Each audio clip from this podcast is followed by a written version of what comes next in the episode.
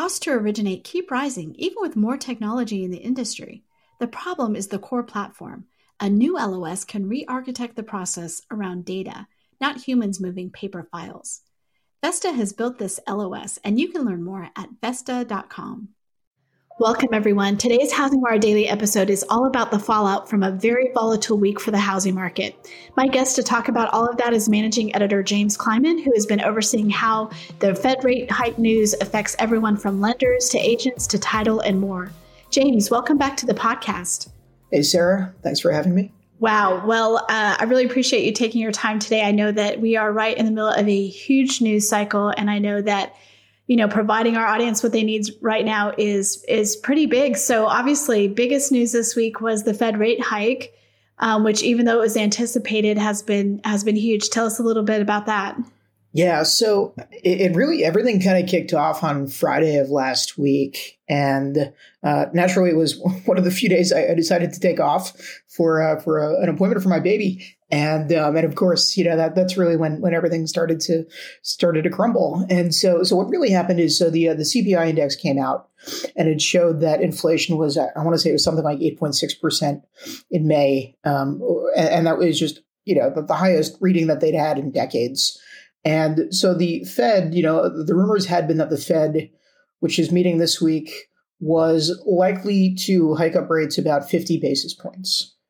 And their whole goal, of course, is to contain inflation. That is the number one, two, three, four, five priority uh, of the Biden administration, and, and of course also the Federal Reserve.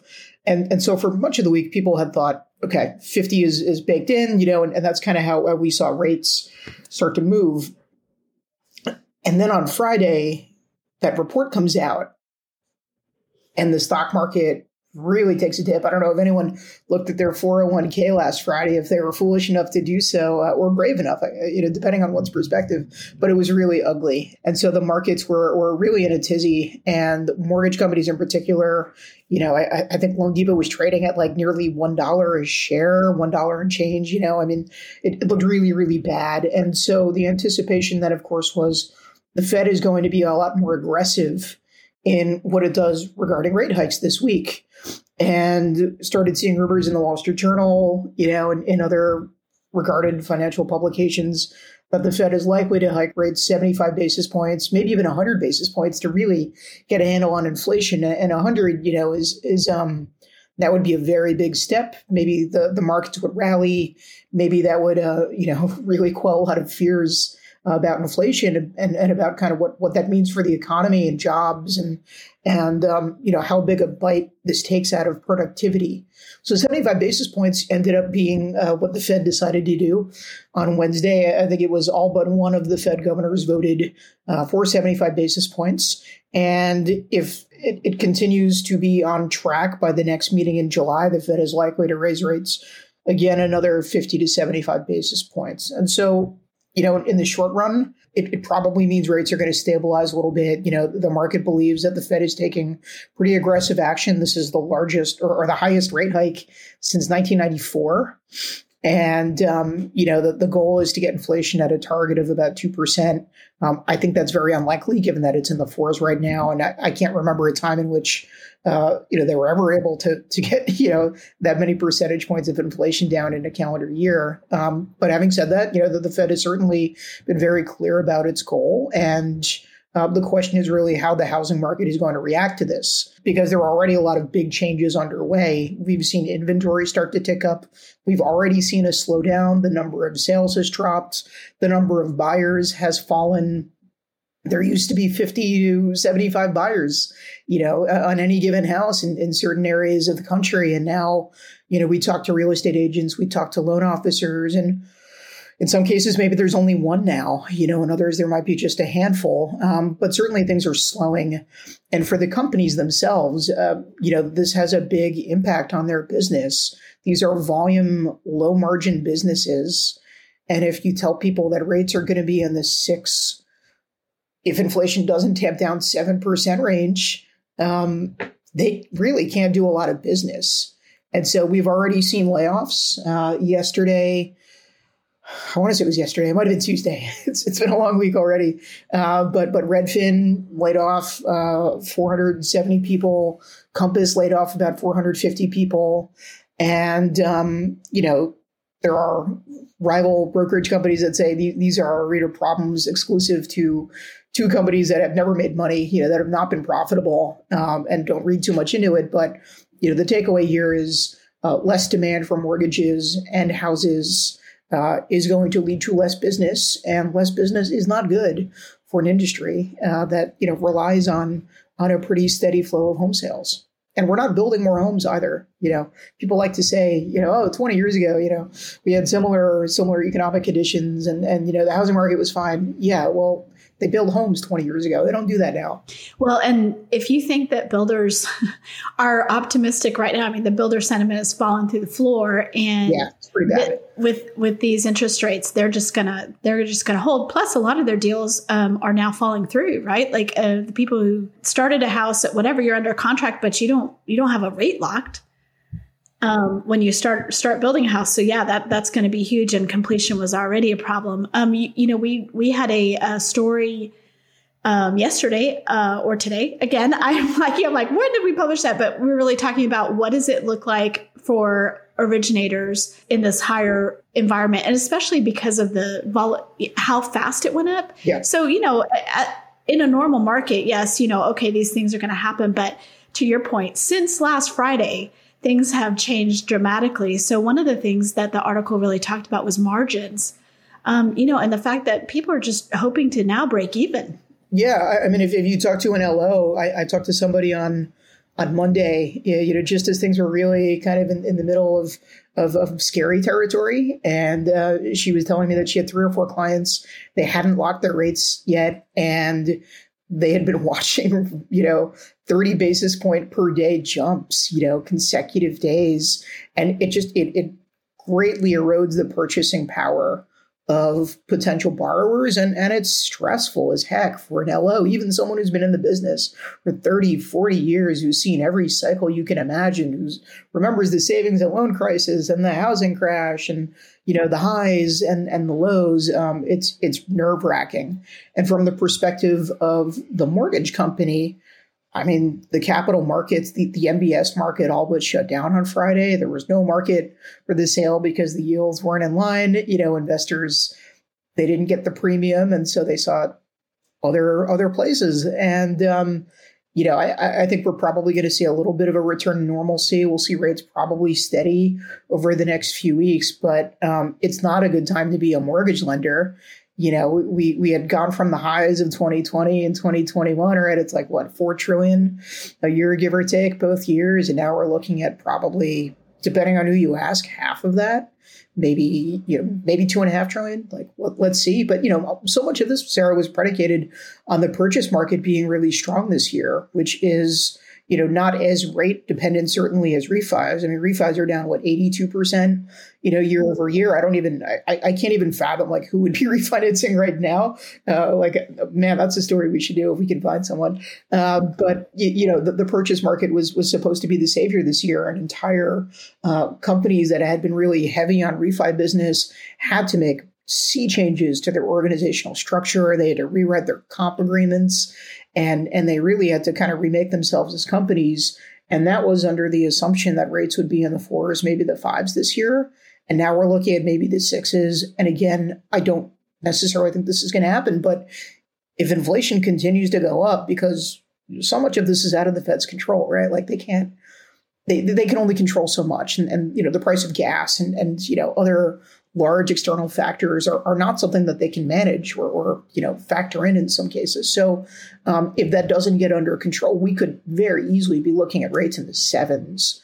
And you know, I, I do think that will mean that home prices will probably come down, but it will also mean that I, I think a lot of people will just say, I'm just not going to list right now because the buyer pool is shallow and it's not a great time. And if I refied, if I if I have a mortgage, you know, low carrying costs in the twos or threes, and I can make it work, I'm just I'm going to wait. You know, I'll give it a few years. Let's see what happens. Maybe I'll rent it. Maybe you know, they they have options here. Um, but I, I think not enough people talk about you know what what the Fed uh, making these changes, what that means for the larger position of the housing market. You know, I, mean, as I said, refis, they're done and dusted. We're not going to see them come back in a long time. We're going to continue to see layoffs at these mortgage companies. And, and you know, I, I think most people that we talk to will agree that there's too much capacity and, you know, people who were just doing refis in 2020 and 2021, they're going to need to find work elsewhere. But there needs to be a policy response and they're not building more housing. And we still have demographics wise, what tens of millions of millennials that are going to be looking to buy homes in the next 10 years. And if we're making it more difficult for companies and consumers to invest and uh, to make that a reality, it's it's tough to see how this gets much better. Uh, so maybe the summer of 2022 is a casualty, and and maybe you know everything normalizes and the Fed is able to get inflation at a healthy number, maybe two and a half, right? Like I think two is unlikely. Um, but what does this mean for you know the next five, ten years of activity in the housing market? I think it's especially interesting to me um, when I joined Housing Wires 2013, and what you saw then after the great financial crisis was the you know the pullback of the major banks from mortgage lending right? Because it just it just wasn't profitable. Yeah. so they're like why should we do this? So then then you saw the rise of the independent mortgage bankers who really came in and were like hey we can fill this need. But then you go you know in a time like now having having a diversified you know if you're a depository if you have other things going on it gives you a, a I would think an advantage when you know you have times like this. And if this is all you do if mortgage is all you do this is going to be a tough time yeah yeah, I mean, it's it's funny. I, I, think the banks are actually in a pretty good position because they have different lines of business, and, and I'm sure that there are some IMBs that will try to diversify. Some have already bought up other, you know, financial technology companies, or uh, you know, are looking for ways to um, grow beyond just traditional, you know, vanilla mortgage lending. Um, but it's it's going to be tough. You know, I, I think it's also interesting to remember that whenever we do see kind of dramatic escalations in the market, like there there are winners and there are losers. And you know, last time it was it was the banks, and they just decided, you know, we're, we're not going to participate to the extent that we did. And then others, you know, filled the void. I mean, who benefited more from the banks leaving than than Rocket or UWM or you know the the big boys that that ended up going public and, and ended up you know having the access to huge lines of credit and making billionaires of their founders and CEOs in the process. Um, and, and maybe this will create another iteration or another wave and and um, it will change the dynamics you know.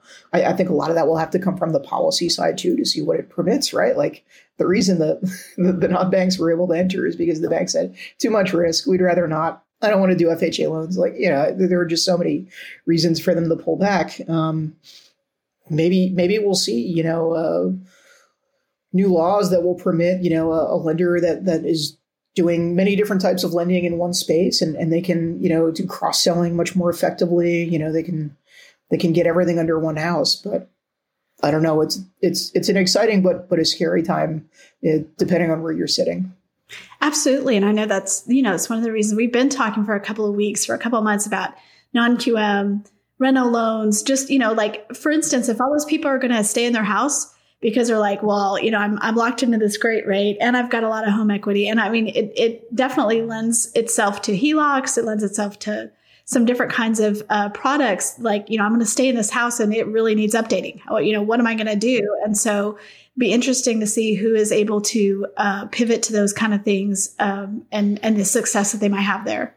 Yeah, I mean, there are lenders that really specialize in just doing home equity loans and, and improvement loans and renovation loans, and and I think that they have an advantage here. Um, it's it's also an area that you know renovation loans, especially, has really been kind of the domain of the banks, which is interesting. You know, it's not a product that you really see at like Rocket or loanDepot or et cetera, et cetera, right? But they're, they're definitely coming into the space. I also keep in mind though, you know, that there's a limit to um, how much equity some people can pull out of their home and and how much money they have to, to pull off some of these projects. And, you know, we'll, we'll see what happens, but it's, um, it's, it's going to require, I think, a lot of agility in the market. If they didn't save their acorns from, you know, the, the winters of 2020 and 2021, um, you know, we're, we're certain to see more layoffs. I'm surprised that on Thursday morning we haven't heard any yet. Uh, in the mortgage industry, uh, but they're coming. They're absolutely coming. There's there's no way around it. It's just a numbers game. Um, we've already seen it on the real estate side. You know, similarly, like th- these are small margin businesses. They have, in some cases, big support staffs. They have a lot of people who are in place so that the agents can do what they're built to do, which is just sell the home. You know, it's it's a lot of paperwork. There's a lot of this and that, and and it's not an efficient use of their time. Um, that may not be a luxury anymore that those brokerages can afford. And so I think we're going to see a lot of agents. You know, this is always what happens. That business is very slow, pipelines are cleared, and agents and LOs say, "Yeah, my buddy works at lender X." I'm going to clear out my pipeline and I'm going to, you know, I'm going to find a new place. Maybe, maybe I can negotiate a better comp agreement or, or maybe, you know, maybe they have better products, you know, for my, my clients. Um, but I, I think we're also going to see just in general a lot of turnover in the industry. Boy, I, I, agree with all of that you said. And, you know, we really sympathize. We're not in the industry. We cover the industry. We sympathize for the people trying to figure this out, especially uh, when things happen as quickly as they have in the last week, where, you know, you could have whiplash from, from last week to this week. So definitely, what are some of the stories that were, that you guys are looking to write in the next few days um, that you, that you expect to, uh, you know, be really good for our audience in this time? So we're, we're really focused right now on sort of this idea of both the winners and the losers, right? So, so we talked about some of the bigger companies, the small margin companies that depend on volume. We know volume is going to drop. There's demand is dropped. Uh, but I also want to see, you know, how much erosion there is on on kind of the the sell side. Um, because of those dynamics that we talked about. If I have a home and I have a mortgage at 275 or 3%, what incentive do I have to put that home on the market? And and some of these you know issues that that are going to start to permeate for both the LOs and the real estate agents now that the rates you know have really killed demand are they also going to kill supply? Um, so that's something that's going to affect pretty much all parties uh, and and we're going to be really focused on, on a lot of stories like that. We're, we're also going to be looking into um, kind of what the options are for some of these companies that that we talked already about Compass and Redfin, and you know the ones that are that are kind of um, you know looking almost like Greece in 2010. You know they're they're uh, they're they're trying to be a little bit more um, thrifty. They're they're not expanding. They are they're they're definitely belt tightening. You know, uh, can they be profitable? Uh, can can they make this work? Can their investors, uh, you know, will they stick with them for long enough to to see, uh, you know, the investment that they thought they were getting. Great. Wow. Looking forward to reading those stories and, and just all the news that's coming out. We have uh, people on, on these beats. You know, we're looking at it from the real estate side and the mortgage side, the title side, the appraisal side, from all the sides. You know, we talk about all things housing. That's really what we're looking at right now because this is, you know, it, it doesn't just affect loan officers. It doesn't just affect real estate agents. There's this huge whole industry that's trying to figure out what this looks like for the next six months. Yeah, this is bad for title. This is bad for appraisal. This is bad across the board. Um, but you know, in the end, this this could end up being um, you know a cleansing fire if if it does stabilize. If they're you know if the economy rebounds and people still have money. I mean, keep in mind how many cash buyers were there in the market? How many people were were bidding you know fifty, a hundred thousand dollars over ask just to just to get that house. And so, yeah, there, there, are going to be people who are shut out and who cannot participate in the market or who decide not to list their home or not to buy anymore. But then there are those who are fighting and scrapping with you know 50 other people at, at an open house, and now and now they don't have to bid you know over ask. Now they don't have you know to waive all contingencies. So there is going to be some normalization. How much? How quickly? Yeah, these things are, are cyclical, right? So this is this is a weird cycle, but it's uh, it's you know it's it's going to be uh, an exciting one to cover as, as a journalist. Well, we'll be looking for those stories as they come out, and the podcast, and all the other ways that we, uh, you know, we our lunch and learns, all the different ways that we try to uh, inform our audience. So, James, thanks so much for being on, and look forward to reading all those stories. Thanks, Sarah.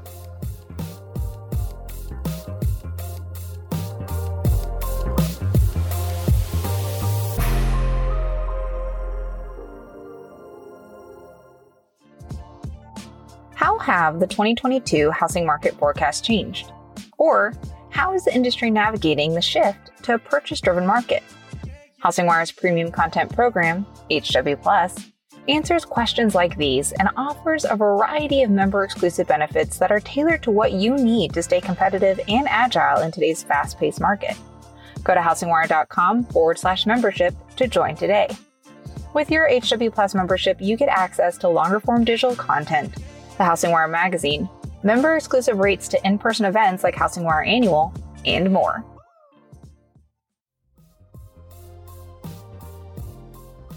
Thanks for listening to Housing Wire Daily. If you haven't already, we'd love for you to take a minute to rate the show or leave a comment. We'll see you back here on Monday for more news and insight.